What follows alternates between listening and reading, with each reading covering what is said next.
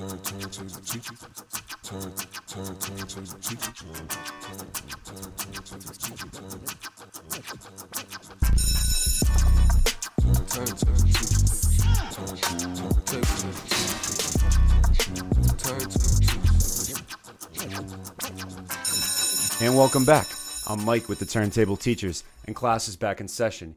Here for another guest speaker episode at AOA Studios. If you're an artist, podcaster, or a content creator, make sure you hit us up at aoastudios.org to book your session today. We do it all here. And I am joined by a very special guest. Mm-hmm. She is a Latin R&B artist. Mm-hmm. Just most recently, the most recent Latin Artist of the Year Yeah. award in 2022 for the Boston Music Awards. It's none other than Yelena Rodriguez joining us on Turntable Teachers. Thank you so much for being here, Yelena. It's awesome to have you. No, thank you. Of course. How are you doing today? I'm feeling good. How are you doing? I'm good. You know, it's Yeah. I'm in the middle of fall and uh, wedding season, so I'm at the Okay. a- yeah I'm at the age where all my friends are choosing to get married. Bachelor Okay. parties. We're so yeah, we're in five weddings this year. Oh, wow. Um, so I just I'm gonna and then in November I have three weddings back to back to back. I just came back from Austin, Texas on a bachelor party. So Oh, literally wow. like two days ago. Wow, So that's I'm- awesome. it, it was great. It's a lot of fun. Um, it's it's just hectic and it's busy, but it's good. It's good Mm-hmm. Busy. You know what I mean? It's good stuff. I can't complain. I So yeah, but okay. I'm doing well. I'm doing well. awesome. And how and how are you? What's going on with you? How's your week been? Um, my week has been good. It's been pretty busy. Um, right now I'm preparing for one of my biggest shows for this month. Heck yeah. Mm-hmm. Um, you know, at the Big E. Um, it's gonna be on the 30th of this month. So things have been very hectic. I've also been traveling. So like, um, yeah, it's been a lot. Yeah. So yeah.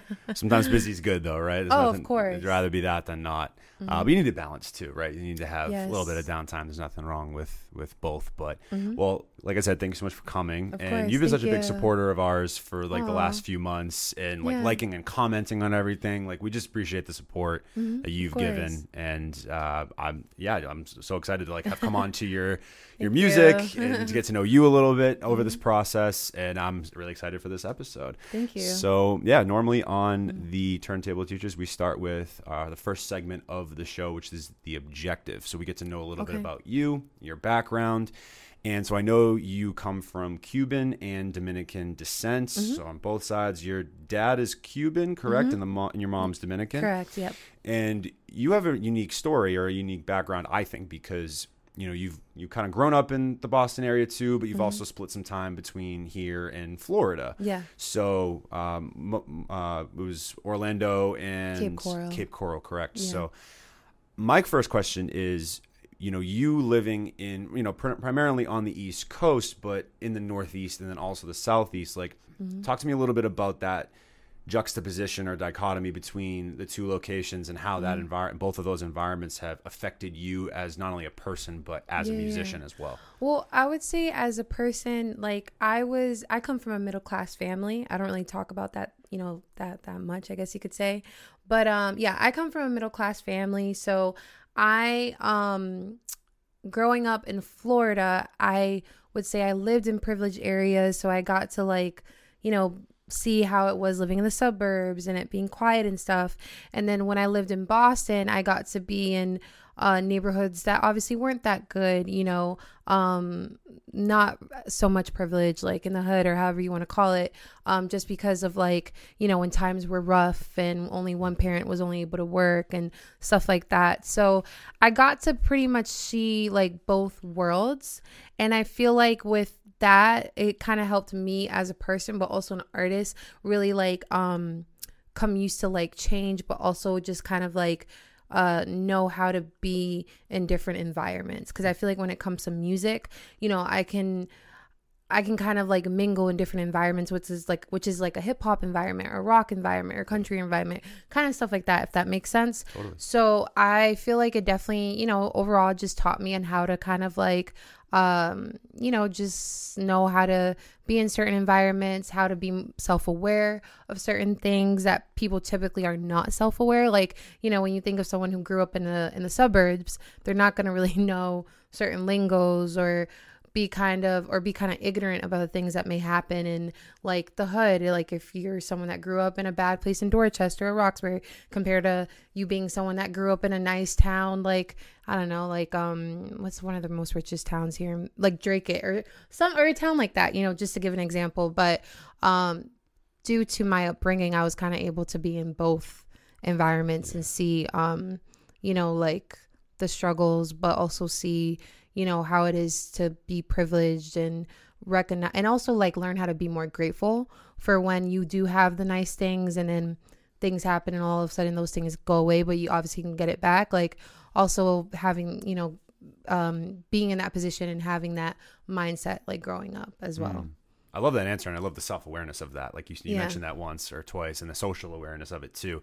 It almost seems as though from your answer, like you're almost like a chameleon in a way, right? Like you, Pretty can much, almost yeah. like adapt based on your environment and Mm-hmm. not blend in, but I don't mean it that way. But I sen- in the sense of being able to, you know, be a part of the Massachusetts scene Mm-hmm. and potentially go down and in the floors because I'm sure you know with the amount the type of music you make, uh, I think it would go obviously really well in Mm-hmm. Yeah. Miami, you know, Yeah. Mm-hmm. some, you know, and, and really and anywhere in the area of Florida. Yeah, of but like you're saying, like there's more of a hip hop R and B sort of like almost boom bap ish Up here. that, that's more popular here. So for Yeah. you to be able to adapt in both places speaks a lot to yeah, like you said, your self awareness, but also your social awareness. And Mm-hmm. Yeah. um, yeah, no, I, I think having that those two experiences are good because, Mm-hmm. you know, a lot of times people only have one or the other experience, right? Correct, like, yep. you know, growing up, I grew up more in the suburbs, Mm. and then I sort of got the, you know, uh, uh, I got the city effect when I started working in the city Mm-hmm. as a teacher for the first time. I worked in Everett for a few years, wow, and now nice. Mm-hmm. being where I am up in the suburbs, like I got to see that like difference as well. And it's also like you said, I definitely look at that difference all the time with like Mm-hmm. the students that I had in Everett versus the students I have now. I totally like. There's just different needs there, but correct Mm-hmm. yeah um, it's important to guess kind of look at both both sides of it. So I guess I'll Mm-hmm. ask too about the the uh, music side of things, especially. So I know that like when you were seven, you really like started to get into music, and that was like your big entry point. Uh, did you always consciously want to get into Latin music and and Mm-hmm. be a Latin artist and sort of like you know uh, go be stay more true to those roots of Mm-hmm. you being Cuban and Dominican? Is that like was that felt like that was natural for you or? Yeah. Did that was that something that happened a little bit more over time? Right. I don't think I really acknowledged what kind of music I wanted to make or what genre I wanted to be in until I got older. I think when I was younger, I just sang whatever I liked, you know, because I was not only was I singing uh, Spanish music, but I also was singing English music. Like I was singing music um, by Kelly Clarkson or like music by Pink or Avril Lavigne or you know any of those like American or English speaking artists. And then sometimes I would go back to like singing um to songs that were Spanish speaking, you know, from like Latin artists, you know. So I don't think I really knew what exactly what genre I wanted to be in or what music I wanted to make until I got older. Interesting. Yeah. And then for you, when was like the moment you said to yourself, like, hey, like this is something I'd actually like to pursue, and like this is this music thing is really Yeah. deep in within me, and I want to really give it a go. Like, Mm-hmm. I know you had performed, started been performing when you were like around what 11, 12 ish Yeah. or something Like, like, that, yeah. and. So I'd heard some things about like you, obviously in your really young preteen years. So was that like where you kind of found your love for it, or did that happen a little bit later too? Mm-hmm. I think um it was definitely when I was 15. Yeah. yeah. I was 15 when I really like felt like I felt that this was my purpose and I felt that you know that it was just like something that I really loved and it was something that really made me feel made me feel like I was at home. You know, especially someone who has moved around a lot. I you know, I I've had my childhood homes, but like they never were really home to me because I wasn't there for years. Got So I don't know how it feels to be in a home for to be there more than like 10 or 20 years, you know? So when it comes to music, music is home for me. The stage is home for me, if that makes sense, Totally, you know? it makes sense. That's So- awesome. Yeah. Awesome. That's that's so cool. Like I, I I really appreciate that, and I and it's funny. I, I I moved around a lot when I was a kid too. Now Okay. now even though I've only really lived in Massachusetts, I've moved mm-hmm. around in many different cities, towns, and different things like that, and mm-hmm. especially in my twenties. But Right. you know, I, I think that there's pros and cons to both, right? I think for you to grow up and have some different experiences, I think that really reflects in who you are as not only a person as an art eh, or and as an artist as well. And those influences can oftentimes really be the deciding factor of either writing content or being inspired by a different genre of music that maybe you wouldn't have been access to before. Right, right. so i think do, do, you, do you see like almost as that being an advantage for you even though you know i, I kind of sense a little bit that there's Mm-hmm. like oh i never really got to like you know really sit down and have roots somewhere but Yeah. do, do you feel like there's maybe an advantage or a few advantages there for yourself that you Um, yeah, I feel like there is definitely a lot more advantages and disadvantages. I think the only disadvantages is like I said, like I don't know how it feels to be living in a house and being like, yeah, I lived here for more than 20 years. You know what I'm saying? Or like more than 10 years. Um, as well as I don't know how it feels to have childhood friends. I probably only like have one. Um, but other than that, like I think the advantages is really about the reality of when you're moving around a lot and you're being put in different environments that can really help you to adapt to changes and to new environments and being around people you never been around or um even maybe like being um able to go to like a different country and you know like being self-aware of certain things you know like so i feel like those are like the biggest advantages and in music. I feel like the biggest advantage for me is being open to creating different types of music not just sticking to one type if that makes sense or one um genre so no absolutely because even though you've been labeled clearly as the latin artist of the year Mm-hmm. in boston right i i know that you like to incorporate not only different genres but you sing in spanish and in english Mm-hmm. Yeah, so mhm. when you were coming up as an artist when did you like decide like okay i'm gonna like or how do you get the inspiration to say okay i'm gonna sing this song in english or i'm gonna sing this part in spanish like Mm-hmm. what's that separation for you and being able to do both yeah how does that how do you like you know juggle that or balance Mm-hmm. that I think I just listen to my intuition. So like when I'm writing the song, I right then and there, I I, fig- I kind of like know whether or not I want to do like a English version of that song or um if I'm thinking of a song, do I want to do in Spanish? Now I'm in a place where I'm most likely going to start um putting more music out in Spanish, but I definitely will kind of like here and there do like English versions of like you know the songs that I'll be putting out um from here on out. But I think that overall, when I first started doing music, it more so was just like an intuitive thing. You know, like if I wanted to write this song in English, put it out in English, I'll do it. And then um, if something, if I thought of a song in Spanish, I'll keep it in Spanish. If it makes sense to do an English version, I'll do an English version. And if not, I won't do it. You know. Right, So yeah. That's funny, and I, you know, I know you are somebody that is spiritual, and you really like Yeah, lean on that intuition a lot. That's Mhm. something I definitely want to talk to you about in the next segment. But my Mhm. last question that I had was, and in the, you know, the objective uh, segment of the show, which was how you got into the Boston music scene. So I know you've only been in about two or three years now. I'd Mm. Yeah, say that's- roughly. yeah, Cl- roughly. closer to three years, I think. Yeah, now. probably two to three years, or maybe yeah, something like that. Because I know the pandemic. I released my first song when um the no, it was like 2020 of January, Okay. and then the pandemic hit. Probably what was it like in March of March, 2020? something like that. yeah. so I didn't really get a chance to really be in this scene. Probably like maybe that summer of 2020. Um. So yeah, for yeah, so two to three years, I would say. Yeah. That's really cool. Mhm. and then working with people like Skip and DJ Uh-huh. Outside and, Uh, yeah, and Queen and all them, like how Uh-huh. have how have they been, you know, integral to your sort of growth as an artist, and anyone else that you've worked with as well? Yeah, I mean, I've worked with a lot of people Yeah. since Shane um, Dillon, another one. I know you worked with yeah, him for, yeah. Uh, briefly as well. mhm, yeah, He's a I've- good friend of the show. Shout out Shane. Yeah, he's awesome. Um, um, yeah, I've worked with a lot of people. Like um, the engineer that I first started off with, um, David. You know, he he was someone that definitely gave me great advice when it came to like my upbringing starting you know when i was starting out in music back in 2020 and he's an amazing amazing person. Um so shout out to him. And then eventually i ended up meeting skip. I met him through one of my exes. Um and skip is someone that definitely has given me great advice. Skip is obviously an amazing artist.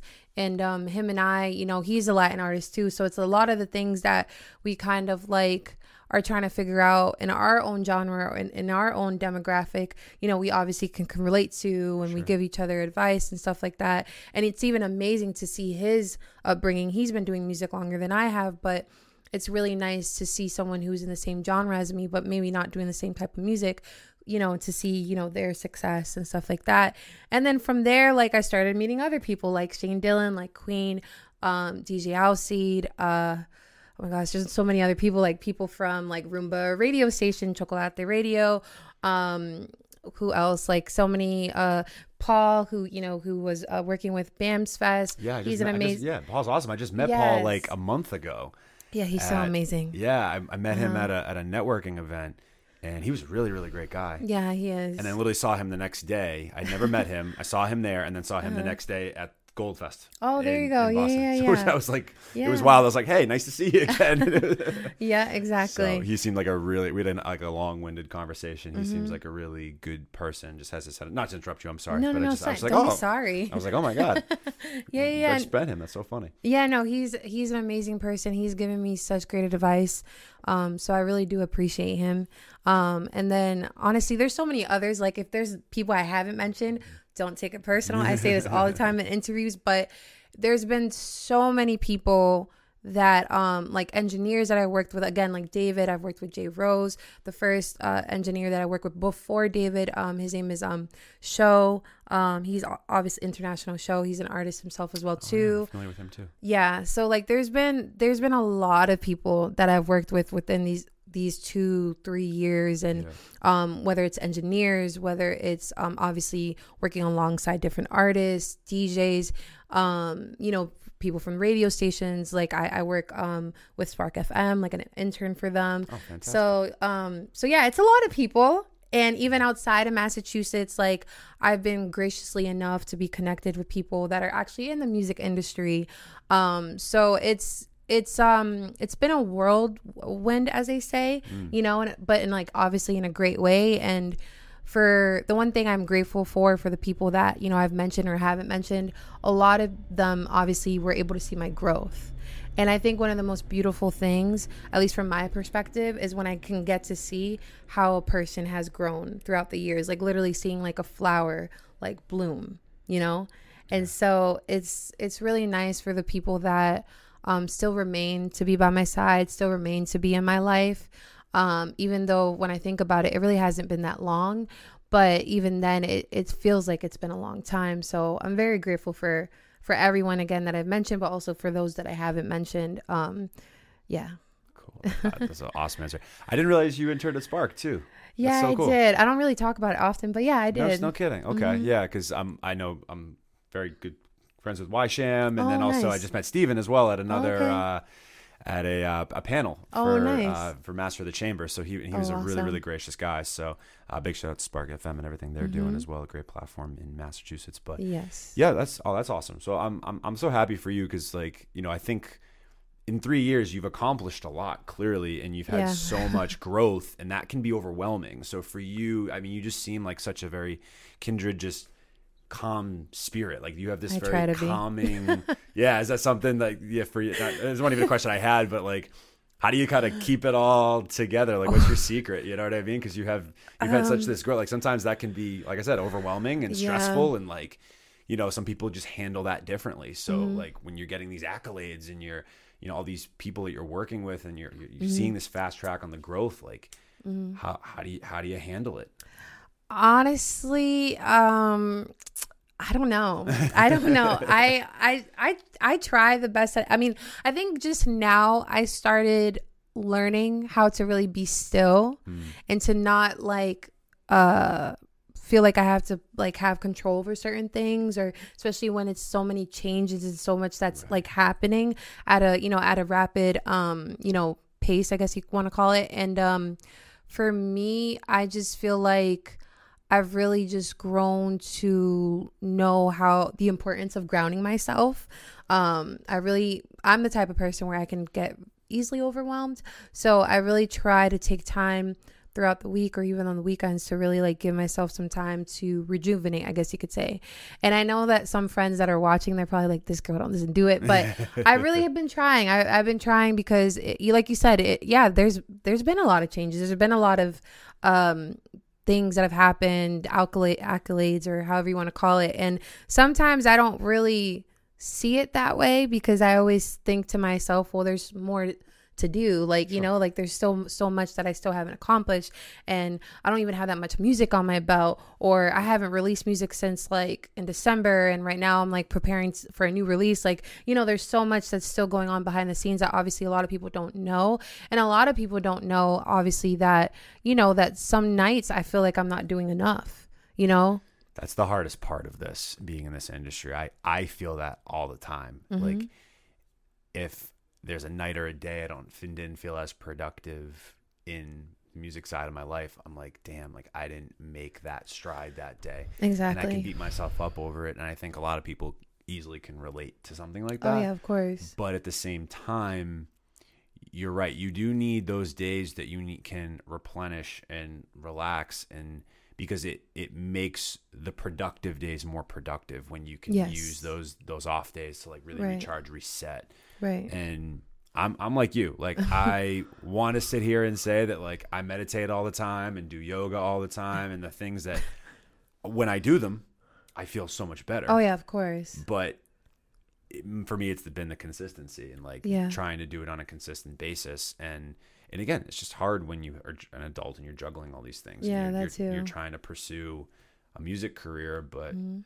also maybe working a job and Yeah. you have personal life you know friends and family obligations Mm-hmm. and just everything that comes with being an adult in 2023 in the united states it's like Mm-hmm. yeah it's not it's not easy anymore to No, like you know, the passion project sometimes needs to be put on hold or pause for Right. a day or a week or sometimes even a month but like right you'll always find your way back to it that's like that's the way i'm trying to look at it now where it's like not putting so much pressure on myself either to feel Mm-hmm. like okay i have to like be superman every single day of the week it's just because Mm-hmm. Yeah, it's not sustainable Yeah, no, it's not. And I think like like I said, for me, I'm just learning how to really be still. Mm. I'm just learning that at the end of the day, like um besides being spiritual, like I believe in the universe and you know, and angel numbers and all that kind of stuff, but I also believe in God. So I feel like for me, I, I started to learn since last, since last month that it's not my timing, it's his timing. You know, it's the universe's timing or whoever can relate. Like you don't have control over when everything is going to happen the way it's going to happen for you you know? And that's kind of goes hand in hand when you're comparing yourself to other people and you're like wondering oh but why is that not happening for me? Or why is it that so and so's not contacting me to be the headliner for this show or whatever it may be? Because it's not your timing. It just wasn't for you. But it can be as long as you um put that in your mindset. And for you to grow into that mindset i feel like for me what really helped me is learning how to be still you know? And i know like i said a lot of my any of my friends that watch this they're gonna probably laugh or be like that girl she's she's hard. Because even there's there's been times i would call like my friend um talia she is um you know my a my a and r and p and pr yeah public relations. And she i would always go to her and be like talia like i don't like is it okay if today i don't do any work or if i don't work on any, any task and she would be like girl I think you should not do anything for at least a week. and because, you know, I'm the type of person who tends to overwork myself, you know, and gets to a point where, like, you know, my body starts to like, I feel exhausted and I feel like I can't really do much. And, you know, that's when I'm like, okay, we, we need to be still, you know, mm. but I'm trying to really on a regular basis practice to be still before I even get to that exhaustion, if that makes sense, you Oh, know? oh, for sure yeah it's So- almost like you're you're preparing for that which is what you would do for like any other situation right Yeah. like for example if you you know you don't wait to when you're you're, you're- if you have a fire in your house, you don't wait to then put fire alarms in your house. You see what I'm saying? That's a, maybe a poor analogy, but like you, wouldn't Yeah, do that, no, right? yeah, so exactly. uh, why wouldn't you do that with your own body and your own Your own mind and your own spirit? yeah. Um, I am not religious, but I'm definitely spiritual, and Okay. I felt as though that I agree with you that the universe will kind of put you where you need to be, where Yes. you need. And, and I've been talking to a couple people about this, and I- you, you mentioned it a couple times, and I find this this idea fascinating that Mm-hmm. you know a lot of people say take control over your life and all these things, No, you can't. but yeah, right. Well, I don't want to say you can't, but like, well, go ahead, go ahead. To, no, no, it's okay. to an extent, I feel Uh-huh. like there's only a certain amount of control that we all have over our own lives, Mm-hmm. and we think we have more control than we really do. yes. And I think one, you know, over the, I think during the pandemic is when I started to kind of come to terms with that. I Mm. was constantly trying to control everything in my life, and I started to let some things go a little bit Mm-hmm. and not get so attached to outcomes and just be attached to experiences. Mm-hmm. And I'm not all the way there, obviously. Like I'm not perfect in that mindset. I And stray, okay. stray, I stray from it all the time. Mm-hmm. But it's helped me to sort of put that in my mind of saying you might not have control over this situation, and that's okay because you're not meant to have every control every situation. Yeah, Because what what what would the journey be with the control? Like Mm-hmm. you wouldn't have to really truly work for anything if or, or you you Mm-hmm. would, but not to the extent of like like you said, allowing your time to happen and just believing Mm-hmm. in that if you I'm a big believer like manifestation too Me and all too, those yeah. things. Like I I, too. I'm not saying that, you know, you can manifest to be like the king of England, but like, you know, if you live in the United States, if I'm here, like I can manifest all I want to be the king of England. It's probably not going to happen, but right. if you want to manifest some things that are realistic, I think it's I think it's on the Mm-hmm. It's table. doable. I think it's doable. I think it's on the table Yeah. you know and and and i've found that uh when i've done that things have sort of like figured themselves out in a way so i i love where you're going with this and i Mm-hmm. think that that mindset is super important for just sustainability at the end of the day you know No, it is. so yeah. i love that hmm for yeah. I try. I mean, like I said, I'm. I don't want you know for people to think like, oh, she has it packed down. I don't. no no no, no. Because I, yeah, it's not. It's not easy. And and I laugh when you're like, oh, you're so calm, and I'm like, yeah, just you, you haven't caught me in my hard days. But um, yeah, I I really do. I really try to be as much as I can. And like I said, I'm really in a place where I'm really recognizing that at the end of the day, I don't have control of how things are going to fall into place. You know, my dream for me, music wise, is to become an international sensation. I want to be recognized internationally and win awards in every part of the you know the world. And you know like that's my aspiration. That is my goal. Do i believe i can get there? Yes. I can definitely manifest that but i you obviously have to put in the work.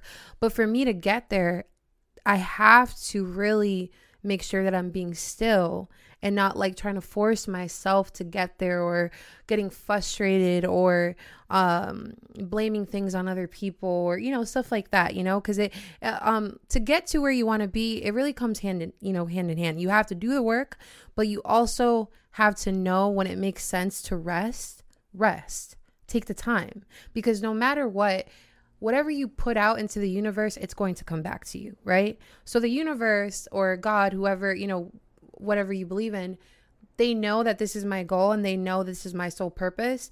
So I know that already I'm going to achieve it. I just don't know when it's going to happen. So I can't stress. I can't tell myself, you know, oh my gosh, like I know everything's to happen by the end of this year. Or I know by the end of this year, like I'm just, I'm to be at the top, you know? And of course, I, I want to manifest that.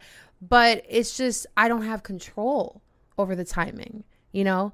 And that's really like, what I really was thinking to myself and reflecting on since last month, which is funny. So you caught me at a good time because prior to all of this, like I really was having a hard time about knowing that it is always best to be still or knowing that you don't have control over your timing, you know, because everyone has their own timing. But I'm grateful enough, like have how you said and other people have said that I've achieved so much in a short period. Like that's that I feel good, but at the same time, like I sometimes kind of like downplay it and I'm like, well, I haven't done enough or I haven't done this, or I haven't but also I know that the time is going to happen, you know?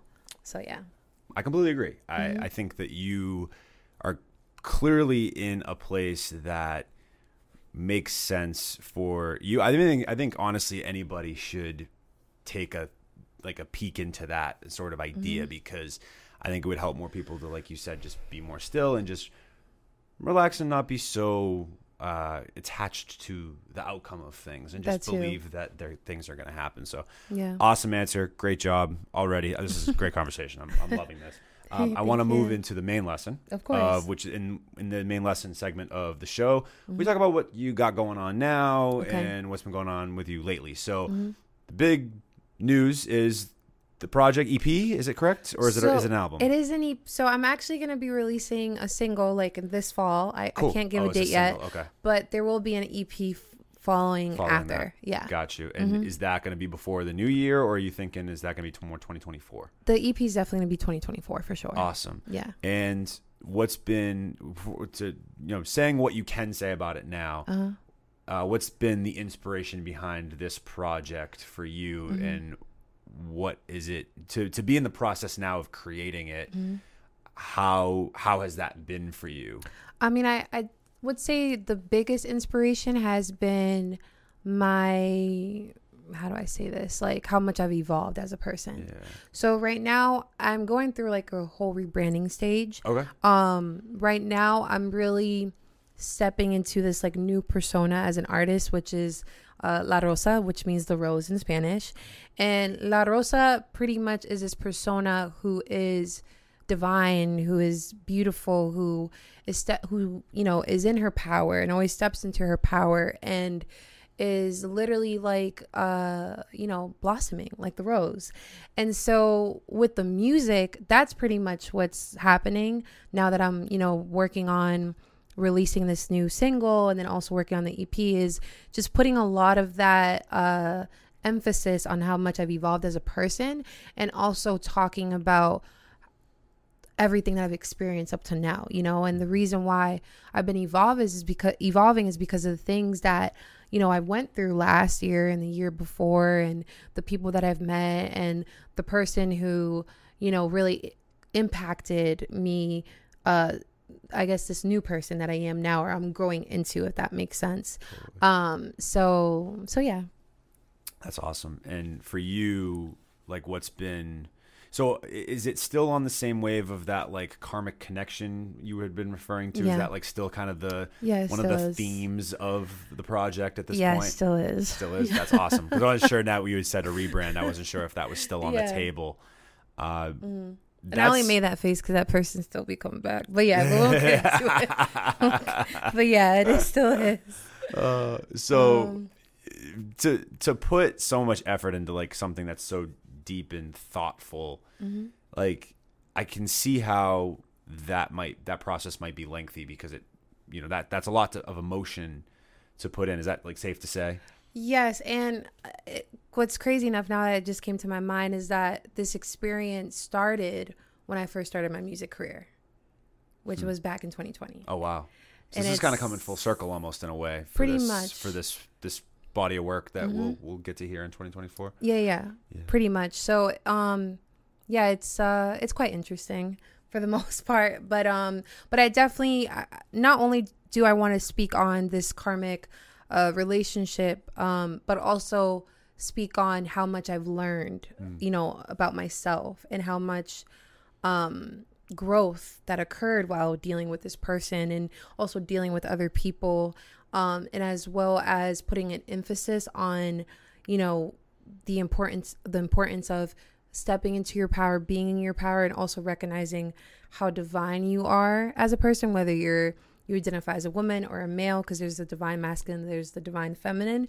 Um and also just like recognizing how much um how much like you should uh how much you should pour into yourself and how much love you should give to yourself especially with dealing with these certain relationships because a lot of karmic relationships are relationships that you know are obviously um tend to be toxic and uh tend to really drain people depending on which person it is but no matter what it's a it's a relationship that teaches you a lot about yourself Could you explain what a karmic relationship is to our audience? To Yeah. anybody that doesn't isn't familiar, doesn't know what Uh-huh. that is, just Yeah. for context for them. Of course. So, for my opinion, you can always Google this, but for my opinion, a karmic relationship is pretty much when you meet someone who is like a so a karmic soulmate. So there's different types of soulmates. You're gonna have to look that up, but um, but to speak on karmic soulmates is pretty much a person that you meet in your life, at a time where it can be very transformative. So they kind of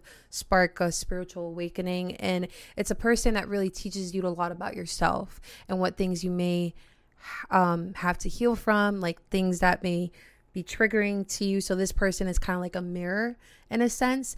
And the relationship really, I would say, makes you evolve as a person. Um, typically, with karmic relationships, unfortunately there may be only one person that may be evolving more than the other one um, but then again everyone that i've talked to that have kind of experienced karmic relationships you know the situation is different for everyone Sure. and for me i would say i can definitely say that i am the person that is evolving and the other person you know unfortunately is still in the same you know uh, lower state or lower vibrational state if you want to say Mm. No, I mean I think that uh, that's that's definitely challenging. I think even in friendships, right? I mean that can happen That where too. you know you've been friends with somebody for so long, and Mm-hmm. know maybe you're just going in a different direction than they are, and that and that can happen. And it's not to say that you like lose love for that person, but No, it's just the not. it's just the you're in just different places, and Mm-hmm. I think. I think us as human beings normalizing that a little bit, like we're such complex creatures People, yeah. from a biological standpoint, but also from just like an intellectual standpoint. Like there's emotional standpoint. Like there's so much that you know we do have nature, but I think we are so like the nurture part. Like when when talking about that sort of dichotomy of like nature versus nurture, like Mm-hmm. the I think the nurture part is the biggest element of it, right? Like at least that's my opinion on it. But Mm-hmm. yeah yeah I think that really is the defining factor, and like our environment really does play. In the people we surround ourselves does in fact play a huge role on how much we grow, or maybe how much we don't, or Mm-hmm. whatever direction we go in, depending. So. Um, that's really, really interesting, and Yeah. so, and I'm sure that's going to be like a really deep, like I said, a deep dive and perspective for you, and Mm-hmm. probably gonna be something difficult. But yeah it, in a way, is that going to be therap? Is it, or is this process therapeutic, or is it It's- Mm-hmm. like bringing up a little bit more like just trauma that is difficult? Like which side of that, or is it maybe mixable? So when I first started like working on the concept or like on the EP, Yeah. um, it was definitely bringing up a lot of emotions. Mm-hmm. Um, you know, traumas or you know, um, thinking a lot about the past or thinking about all the things that this person did to me and you know how I was feeling in that moment or what I probably did to them or whatever it may be. Now that I'm kind of reworking on the EP, um, I feel like it's gonna be therapeutic because now this time I'm gonna be speaking on how I was able to uh, feel empowered dealing with this person. You know, before I was kind of speaking on how this person made me feel, how my heart was broken, how I felt sad, how it hurts to uh, have love for someone that you know is not for you. But now I'm in a place where, yes, it is sad to have love for someone that is not for me, but I'm grateful for that person, and I'm grateful that I met them, and I will always send them love and care, um, even if they don't do the same for me. Um, but now it's all about just empowerment, you know, just feeling empowered and recognizing that, you know, now uh, that I've been interacting with this person compared to two years ago or when I first started the project, I actually was working on the ideas of the project last year around in the fall time. And now I just am in a place where I'm learning how to like step into my power when it comes to this person for them not to feel like you know they have power over me or whatever it may be so it's it's definitely going to be therapeutic for sure I love that. yeah And then I know for you, like empowerment, that word is like important for you Yes. in a lot more ways. Like that, that word has a few connotations, and for you specifically, I know that there's a, a few different ways that you like to show empowerment, specifically for Mm-hmm. females and different things like that, and specifically you being a model as well. yeah yeah I'm sure that that plays a huge role. So I'm Mm-hmm. curious to kind of shift to that side of things for you, Mm-hmm. your modeling career. How how do you when you're preparing? So I, I kind of, this kind of fascinates me. This this idea like when you are when you are getting prepared for a session in the studio Mm-hmm. versus like a photo shoot like what is the difference in those preparations whether it's like mindset or whether it's just I don't know anything. I'm maybe because I don't I don't Yes, I'm not a model clearly. So so um, what what what? And I'm not actually I'm not an artist either. So there you go. I, I don't live in either world necessarily. For you, like, is that preparation the same? Is there a Mhm. difference there? Like, because I think you know, in some ways, you're still it's they're both forms of art, Mhm. but you're working different, literally different muscles, but Right. also like figuratively as well. So I'm just curious, Right. like, how that sort of plays, and then is there a way? The second part of that question, like, how do each of those pieces of your life complement each other? Mm. I would say um for both of them, I mean definitely the one thing that I do try to do more so, I don't do this often when I go into the studio um to record, but when I do a photo shoot, I tend to usually call um not to get spiritual, but okay. I tend to usually call into my higher self. Um, and the reason why I do that is, um, so I usually say like, oh, I call into my higher self right now to use me as a vessel. And I actually do this prior to performing. Um, but modeling, I do that just so that I can feel again empowered and I can feel, uh, you know, um, what's it called? I can feel, you know, obviously beautiful and in my divine, uh, state. Um, so, and I only do that with modeling because modeling, you know, um, uh, depending on the shoot, I'm going to be taking pictures. I'm going to be kind of putting myself in a vulnerable state, I guess you could say, depending Sure. how the, the, what kind of photo shoot it is or the theme or whatever it may be. And then when it comes to the studio, um, it's different, you know, cause like one for the photo shoot, I have to get my hair done, do my makeup, whatever it may be. Recording s- studio, I, I can go in there with my sweatpants if I wanted to, or, you know, I can dress however I want. Like it's more relaxed, it's more comfortable. Huh. It's like stepping into your house. That's at least how I look at it as. Yeah. No, that makes sense. But I'm thinking now too, because you said like vulnerable, right? And I'm I'm thinking about like as an artist, that's a vulnerable place to be as well. in Oh, of course, music. But it's like it's a different type of vulnerability, right? Like Mhm. the modeling's a little bit more a little bit more physical, but I think in when creating music, I'm sure there's more of like a spiritual vulnerability as well. Maybe Yeah, maybe I would say so. maybe they both Yeah. uh like I said, maybe they transfer over too. hmm Um, and then for you, before I, because I, I want to get to as well the Mm-hmm. Grainy Days uh, collaboration you have going on uh, for Latinx Heritage Month, Mm-hmm. which is really really cool. I want to talk to you about that. But yeah, like how do how does your modeling career and the music like how do they complement each other? Do you think in in, in your own I f- experience? I feel like with the modeling, it's definitely more so kind of showcases another side of me of how much I appreciate myself and I appreciate my beauty. Uh, with my music, it's you know that is kind of where you can learn more about who I am, like internally. Mm-hmm. You know, like that's kind of like getting to know like the real Yelena or like the soul part, and then the mauling is more so like on the surface level, like you know you're seeing me and you know how I'm like showcasing myself but it's also you know kind of very like uh obviously creative and it's also very divine and um the way I portray myself in pictures and stuff. So I think that's kind of how it kind of goes hand in hand um if that makes sense. Um but with the music and the modeling is definitely kind of like I don't want to say I showcase two sides of myself but it's definitely like you know like this is the Yelena music it's very soulful deep emotional or very bright vibrant and then then photo shoots depending what kind of photo shoots i do i can be very you know sensual or just very playful or uh just kind of showcasing a whole um different side but also kind of you know goes it's similar to the music as well as how i showcase myself in music if that makes sense or performing wise if you want to also talk about that too Yeah, so it's almost like they more complement each other. Yeah, they definitely is- complement each yeah, other. Yeah. And you're able to kind of like like yeah, figuratively speaking, work different muscles in different sort of uh, parts of yourself, which Mm-hmm. Correct, is yeah. awesome. I I love that. Mhm. I think that you know too much of anything is if you if you immerse yourself into one thing too Yeah. much it can be Mm. overwhelming right so to have that balance of being like you know maybe in my music i don't want to be sensual and playful but i know when i go on a photo shoot or if like it i can calls do for it, like that you if i want exactly and kind of Yeah. just be free allow myself to do Right. that and then like you had said like emotionally with the music you can be more free there Yeah, yeah, So, like, definitely. oh, Modeling sometimes you cannot be so free depending what it is, you know. what's going on Yeah, right? with the kind of photo shoot you're doing, if you're Right. working alongside uh, a certain designer or whatever it may Right. be. So yeah, sometimes you don't cool. have full control, I guess you could say. But Yeah. yeah, Yeah, I do want to talk about the Grainy Days Yeah. collaboration. Mhm. But before we do that, Okay.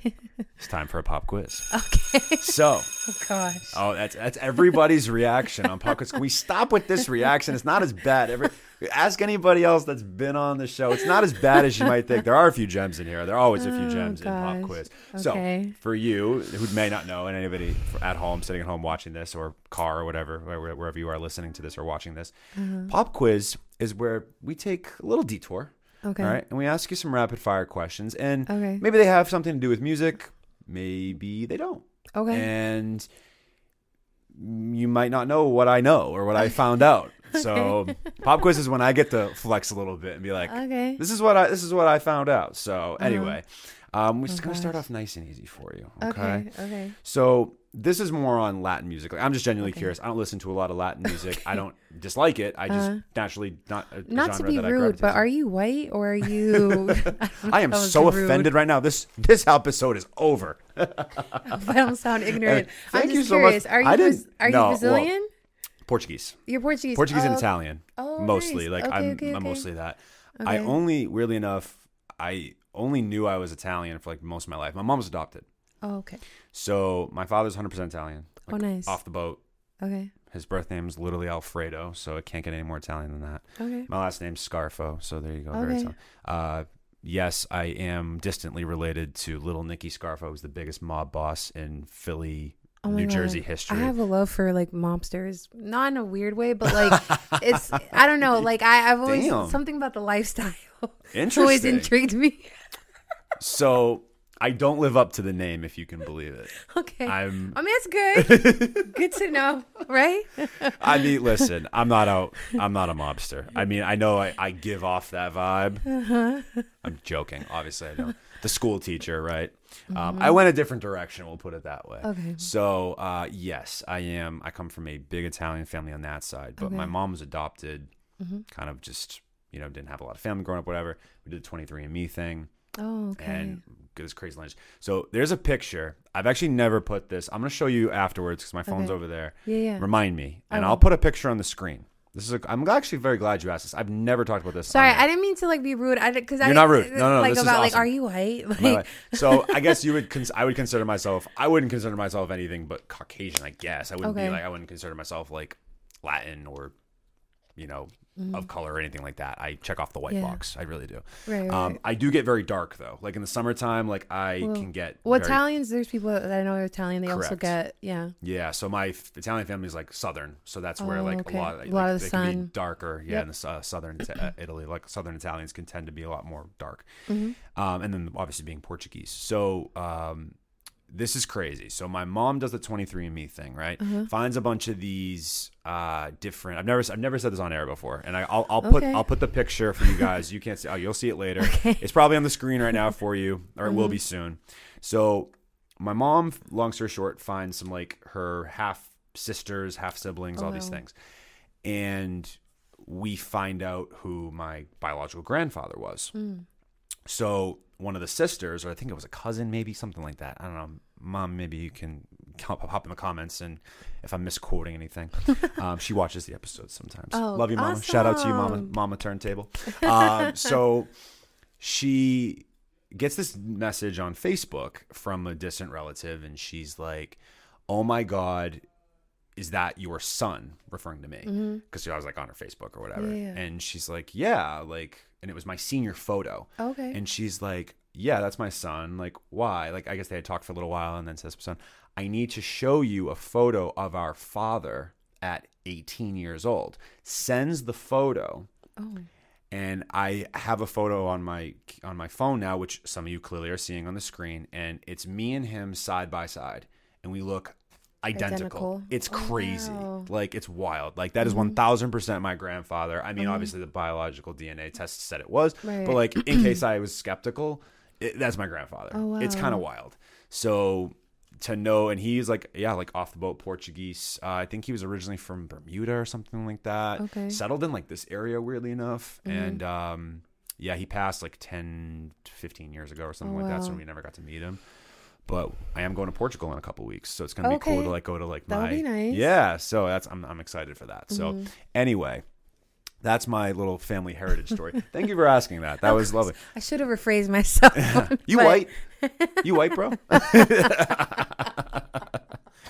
anyway, no, I'm not offended. Don't worry about it. It's fine. I don't get easily offended. I just don't want anyone to get offended in the comments. No, no, no, don't get offended. This is this is gonna make for a great clip. I'm not gonna lie. This is totally clearly clipping this one.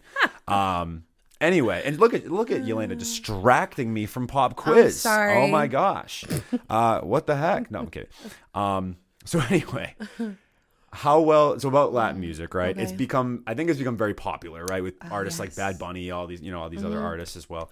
Um, how do you think that it's ex- or that Latin music has expanded into the mainstream as a whole in the United States and Mm-hmm. more so in Boston? How do you think it could expand even further? Like, do you uh, do you like are you happy with how it's being portrayed and how it's Mm-hmm. expanded in popular culture in the United States and where and which areas of growth would you feel like wanting that to be Yeah. more? I mean, honestly, I feel like with Latin music or Latin music industry in general, I feel like it's already like touched, like went over the sky, as they say. Yeah. You know, like I feel like right now there's really no limit. Um, I feel like now a lot of people are really acknowledging Latin music, and I'm really happy to um to know. And when I found out that I was nominated for Latin Artist of the Year, I was really happy to find out that like the very last time they nominated someone for that award or someone won that award was back in the 90s. No way. So, yeah. I didn't know that. Yeah, I like literally found that out when I was doing my research. So sick. Yeah. So, I'm So it's pretty of much making its comeback, is what you're. yeah it's it's like. having its comeback and i feel like what probably made the boston music awards maybe acknowledge or put that category is because obviously a bad bunny because bad bunny really uh made the world recognize like latin music and Mm-hmm. a lot of people who are not even latin listen to latin music but also like people like Karol G and people um like so many like other players like Shakira or even you want to talk Yeah, about Shakira, the OGs and stuff like that. But I really feel like with what Bad Bunny did, it just really put Latin music on a higher uh pinnacle or higher stage. Yeah. And it also really just really like um made people recognize like the uh the importance of putting like Latin music in its in its rightful category and not just put it in the world music category, you know, stuff like that. Because I've heard stories of like, you know, the the um how much Latin music has ev- evolved and how much you know other platforms have recognized or even like the Grammys, like the award shows and stuff like that. So I feel like, like kind of answering your question, I really feel like I don't know, like the, I feel like we're good where we are, but obviously we're gonna Latin music and like the industry in general is gonna obviously get better. And I think it's at a point right now where it's like now they're kind of mixing and mingle with other genres like Latin music. Uh, Latin, some certain Latin artists are like mixing and mingle with like the Afrobeat side and Yeah, how cool you has that been? I just saw that I Bad love Bunny. that. Bad Bunny just was on a Gorillaz song. Yeah. Like crazy. Yeah, or And even it- like the hip hop side, Right, or right. you know, like Drake it's and yeah, it's- yeah, it's like super cool. Yeah, exactly. So I feel like now everyone wants a piece of us, which is nice, you know.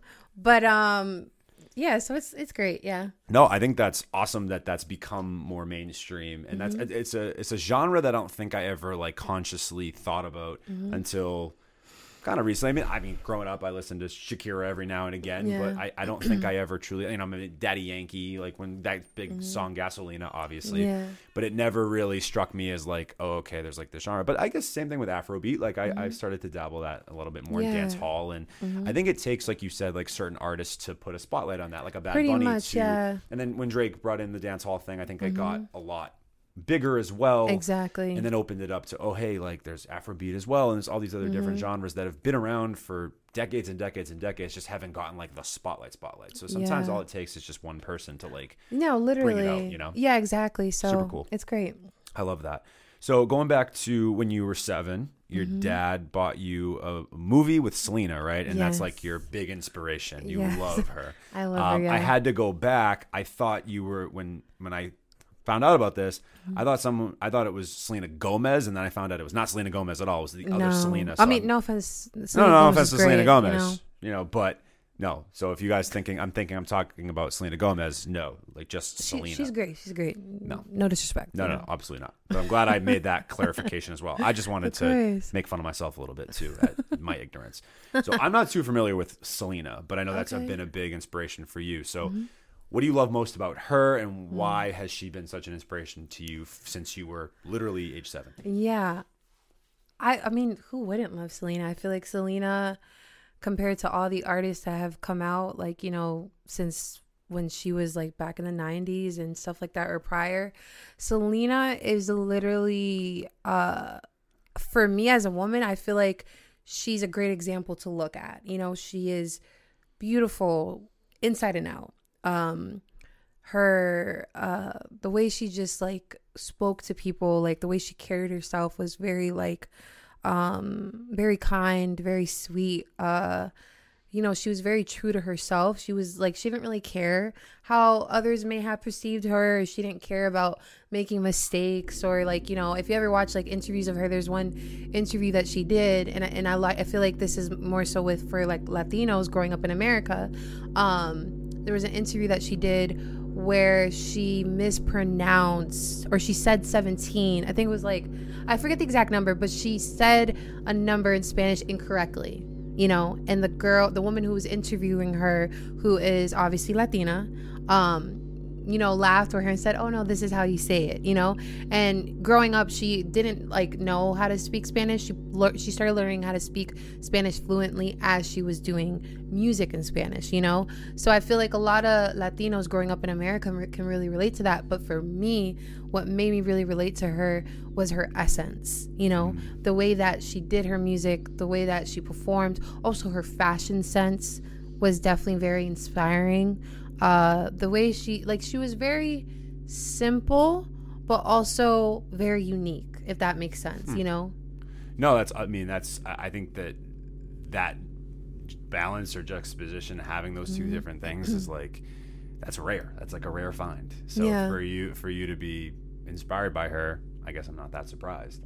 um, what was the, what's, so? Is it was the movie that it was a movie, right? That yeah your dad movie, brought the movie yeah the jennifer lopez movie Oh, was the oh, okay? Mm-hmm. I understand now. Awesome. And uh, did you know that like when you were watching it that she was a musician, or did that like come a little bit later? I didn't know that she was an actual person.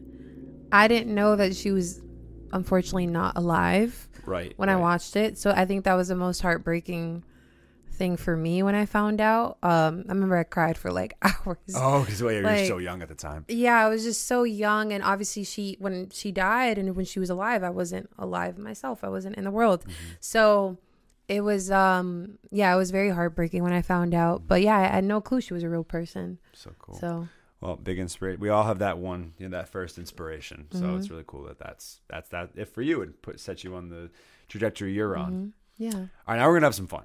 Okay. Some, I got some fun ones for you. oh gosh. So, let's say, for example, you're on a first date. Okay. and there's this thing I've been seeing around lately uh, on TikTok and these different things that Mm-hmm. girls saying that there's certain icks that they have for guys, like Oh, your like ick- turn-offs? Yeah, like your turn off, right? Okay. Like, and some of them are like ridiculous. Like one uh, one girl, like I don't, I think I hope she's joking, but she was like, oh, when like a man orders for himself at a restaurant, it's like how is he else is he supposed to order food?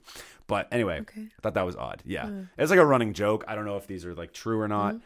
but apparently, obviously, everybody, not not even just women, but men, everybody has their turn Oh, of course. Um, for you, is there a bigger turn off than chewing with your mouth open?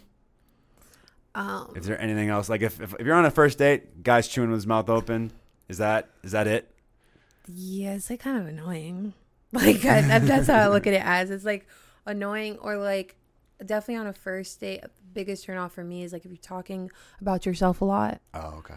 Like no, I'm like come on, like can like let's like I don't know, like I don't like it when people are just like you can tell when someone's just talking, talking, talking about themselves, and you try to like intervene and be like, oh yeah, I can relate to that, and they're like, yeah, but you know, uh, when it comes to, and I'm like, oh, okay, Those are the fun, those are fun people. yes, those- those are those- those, those are are interesting people, yeah. I was told to ask you about chewing with your mouth open. That that's kind of a pet peeve for you, so I'm not sure if That, that was that was a good source. Come on, sources. Yeah, I mean, it, it is it is a pet peeve, but I feel like my other pet peeve besides that one is um when they get too comfortable, Got like you. right away. Got you. Those are like my two, and I forget my other one, but yeah, All right, those are the biggest ones. Yeah. Cool. Yeah. Um, all right. Well, then I'm afraid to ask some of the other ones because I don't know if these are true either. But we'll we're gonna go with it. If I'm wrong, I'm wrong. Uh-huh. Um, you weren't wrong with that one. Oh, I but- wasn't wrong. Okay, Yeah, it just wasn't like as much of a pet peeve as some other things. Yeah, yeah. Um, you're a big gym goer. You love the gym. mm-hmm. Um, that's what I've heard. And so I, I got a question. So about this, what is a workout that you hate doing? Like you just you dread doing it, but you know it's good for you and like gets like great results. Uh, probably lunges, Lunges, like walking lunges, or like no, literally. I'm like, as you can see, I have super skinny legs. I don't. I, sk- I skip leg day. I'm sorry, people. It's I know. I shouldn't. Um, I don't. I try not to. But yeah, lunges. It's I, okay. I I agree. Yeah, lunges, Those are and then there's one I forget the name of it, but it's like uh you put one leg on the bench and then you, this one has to like go down so like Oh You know which yeah, one I'm those talking are, I do know exactly what you're talking about. Yeah. Oh, those are tough too. those ones are oof, not mm, not my favorite but yeah Okay, cool. Yeah. All right. I love it. Um, if the world was ending and you had one last meal, what would be your your last meal? oh my god this is so hard um, I know, right? well I love Italian food so I feel like What's that? well, I told you I was into mobsters. N- Not like that though. Like not like when I said that. Like I don't mean to like I'm into guys that are doing like you know criminal Mobsters, activity. do not call Yelena. She, she's not Um, interested. I'm just kidding. No, don't call me. but if you want to invest in my music career, let's talk about that. But anyways, um, but yeah, I definitely love Italian food. So I feel like for me, a good chicken alfredo with broccoli would be Cool. nice for my last meal if the go. world was ending. I like it. Yeah. Fantastic. Sorry, my Latinos. I know y'all were probably expecting for me to say something Latin based, but I love Italian food. You know, so. Yeah. To be to be fair, I probably wouldn't pick an Italian dish for my last meal. Oh really? So, what no, would I you pick? Great question. Um, because I can't think of anything better off the top of my head right now, Uh huh. I'm gonna say this one. So there's this restaurant specific. I'm gonna be like very specific right now. Okay. There's this restaurant in Malden Okay. called Crazy Good Kitchen. Oh, I There's feel like also I heard there's of also it. one in Boston Okay. on uh where is it? Uh not Tremont Street. It's kind of near um uh uh oh my god, where's like the market? Why am I why am I blanking on this on this name on this street where Is like it there's like Nubian Market? Newbury Street. Newbury Street. Newbury Newbury Street. Street, Sorry, okay. my bad. I don't know. I just had a brain fart. Um, yeah, it's, there's one on Newbury Street and then Okay. there's one in Malden. I think they just put another one somewhere Okay. else too. But anyway, Yeah. this is not like they're also not sponsoring this episode. If Crazy Good Kitchen, you want to sponsor this episode or a future episode, we can welcome that. We can have that conversation. I'm a frequent, like I am a Frequent, frequent goer. frequent buyer. My yeah, my girlfriend and I we order there Oh, probably like so once a month. So it's a burger, burger and it's it's fantastic. it's a burger and shake spot, Okay. and Wow. now you would just be like, oh, it's just like Shake Shack, whatever. No, this place Mm. is un. These burgers are like unbelievable, like melts in your mouth type deal. I would have one of their double burgers with their curry fries Okay. and the Reese's like, you know, what shake thing. Okay. This is like a big cheat meal for me. Like I'm talking, you know, you, Okay. you know, I just am like, you know, vegging out one night, you know, Okay. and then, but it doesn't happen often. But that would be my like end of the you know world meal. Like I'm going to Crazy Good Kitchen and I'm getting that, Okay. and I'm posting up and just waiting for the aliens to take us or the asteroid or whatever the heck. Is gonna us. what happened? So okay. Crazy Good Kitchen, but again, not sponsor, not a sponsor. Can be though if you want to be. Um, if you could live anywhere in, else in the world, where would it be? I've heard you say a few things like going back to Florida, maybe going abroad, maybe Dallas, Texas, Houston, maybe somewhere like that. If you could live anywhere else other than Boston or the Massachusetts area, where else would you live? Um, Bali. Bali. Yeah. That's fun. Yeah. Honestly, yeah, Bali or well, there's like a list that I have, but honestly, if I wasn't doing music, I definitely would like probably live in Bali and probably open a restaurant there, Ooh. or I'll go to Cuba and do the same, or maybe like even like Cape Verde. Okay. I probably I've thought about that. Like any place is tropical, nice, and I wasn't like I just wanted to live my life like just minimal as it or like minimalist. Is Mi- that, minimalist. Yeah, Yeah, yeah, yeah. Minimalistic. Yep. that's probably what I would do. Very cool. Yeah. I love it. Yeah. All right, final question in pop quiz. You're almost there. You, I- you're- she's looking at me going, "This needs to end now." I hate this segment. No. I'm just messing with you. You're fine. Um, what advice would you give to anybody who has stage fright? I know that's something you came over when you were younger. Mm. And if you had advice to somebody who has stage fright that's maybe listening to this right now, Yeah. or gets nervous when I mean, I'm sure everybody still gets nervous when Oh, go yeah, on of course. I get nervous doing podcasts, so I can't imagine that. Oh. Yeah, I'm fine now, but like it's like it's it's, Okay, it's like within the first like 30 seconds. Okay. I'm like, oh no, I forgot how to do this whole thing. No, but it's it's just nerves. No, Um, makes sense. What advice would you give to somebody that has stage fright Yeah, to get them help and get them out of it? I mean, I think the biggest thing is just like there's two things. One, if you're able to maybe like uh go to a vocal teacher, go to someone that can teach you on how to like perform, so like a performance like yeah, a vocal teacher, whoever else, um maybe do that or um I think I don't know if this sounds bad to say, but it's kind of like, you know, when you're first learning how to swim and sometimes people some people would do this and don't do this, but well, people will just like throw the person in the water and then you that's how you kind of learn how to swim because in that moment you're panicking you're like oh my god what do i do? And then you kind of but the reason why i use this example is because i feel like with overcoming stage fright it's really about putting yourself in that place. So like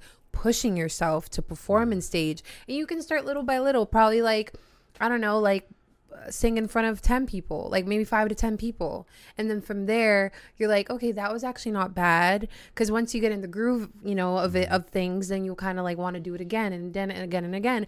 And then the next thing is sing to maybe 20, 10 to 20 people. And then from there you just kind of like you know kind of go on and and stuff like that. And it'll get to a point where you're like oh wow like this is so nice. Like i feel a little bit nervous but it's not as much as i used to. So i feel like that's the advice I'll give because for me, the way I overcame it was really like just going on the stage and practice definitely practice as much as you can um because practice will definitely help because that's what I did prior to performing my very first time and overcoming stage fright was practicing and honestly just doing it. I don't know if that really helps, but like No, that's great. it's just you know i feel like with overcoming stage fright it's all about just doing it like little by little like pushing yourself to do it and and practicing as much as you can looking at yourself in the mirror definitely helps Interesting. if you can Okay. it's a little bit awkward at first but if you can do that at least that would definitely help you like take the steps to overcoming stage fright I like it. I also like the drowning analogy. I also I don't know if you've seen this, but I've seen. I, I think this is like crazy, but Mm-hmm. supposedly when you're teaching babies how to swim, like some people just like Oh, throw yeah, them in I've the water and like let them drown, or not let them drown. Sorry, I shouldn't say that, but like let them like suffer for a few minutes and like kind Yeah. of figure it out. mm-hmm yeah I don't know. I don't know. I don't, I don't think Yeah, anybody did that to me, but rush, or maybe yeah. they did. I don't know. Maybe I just don't remember. I don't. I don't Mhm. know. I feel like that would give me trauma for the water, but I don't know. yeah, Either way. probably yeah i wouldn't recommend it No, yeah. Not recommending it, but like kind of recommending it as like an analogy type deal. But anyway, great job. You killed it. Great, Thank great job on pop quiz. Yeah. And she got me distracted before pop quiz. So that's like that's like being uh being a, a good student. That's every good student knows they have to distract the teacher at some point. Mhm, You know, right. that's like that's how it goes. My students try to do that all to me all the time, and I'm Really? like, nope. i We're cannot not doing. imagine We're not doing this. Nope. I know what you're trying to do. We're we're staying on task. When I was younger, it worked. Now, not so, not so much that's not happened working so much. Mhm. Anyway, back to main lesson. I have just uh, I want to obviously this is like a big thing going on, Mm-hmm. and I don't know why we I waited so long to talk about this, but the Grainy Day Studios Yeah. collaboration. I know it's I promised we'd talk about it uh, for Latinx Heritage Heritage Month yeah super cool. Can you explain a little bit about what you're doing with them Yeah. and what this sort of uh, collaboration and endeavor, what the point is? So yeah. speak? So the whole point is just pretty much bringing people together who identify as Latinx and coming together and just taking pictures as a way to showcase their culture. So like, you know, like if you're someone who's a model, a creative or whoever may be artist, you know, you come to the studio and you bring with uh, with whatever with you that may identify with your culture wherever you're from and um you know just take pictures and have fun you know um and the reason why I thought of it, it was because I really wanted to make a point of doing something important for Latin Heritage Month. Um, and originally, my idea was to do something in the city, um, but that's still in the works, so I can't talk too much about it um, with what I want to do. But with this idea, I just really thought it just would be a fun idea, like for people to come in, take pictures, have fun, um, speak on your culture, and just kind of showcase, you know, what you know Latin Latin X Heritage Month means to you, or what it means for you to be of you know Latin descent or whatever it may be. So yeah. That's awesome. Mm-hmm. And how do you think this is going to help to not only spread, you know, uh, like more be more of a community led Mm-hmm. basis in the Latin X community, but how do you think that this collaboration will help to spread more cultural awareness, not only in Boston, Yeah. but hopefully wherever it can potentially reach?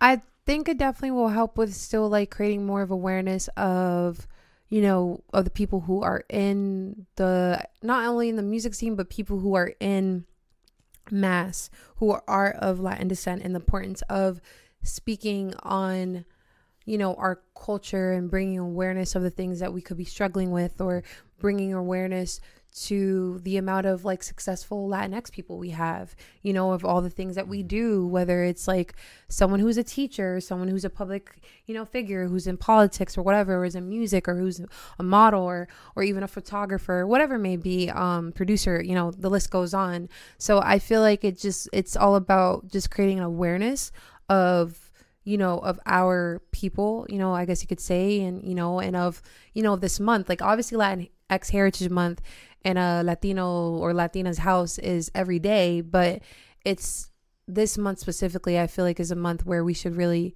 take initiative and just embrace you know who we are. So yeah.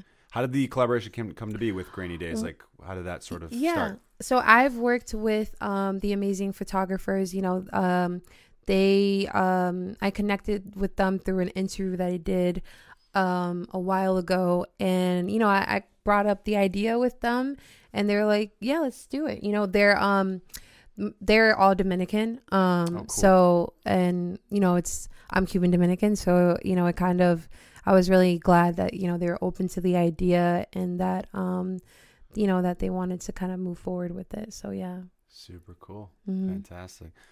Well, Yelena, this has been such a great episode. Like I've Yeah. loved having you, conversation, the laughs. This has been great. I feel like I've learned a lot today. oh perfect Um, okay And I appreciate that. No, it's good because I haven't had a uh, Latin artist on the platform oh yet. wow So I've not not to say to check off that box or say, but for me specifically to sit down with Mm-hmm. somebody and learn a little bit today was Mhm. amazing. And I hope Yeah. that our audience has learned a little bit more today too, because I Yeah. think that.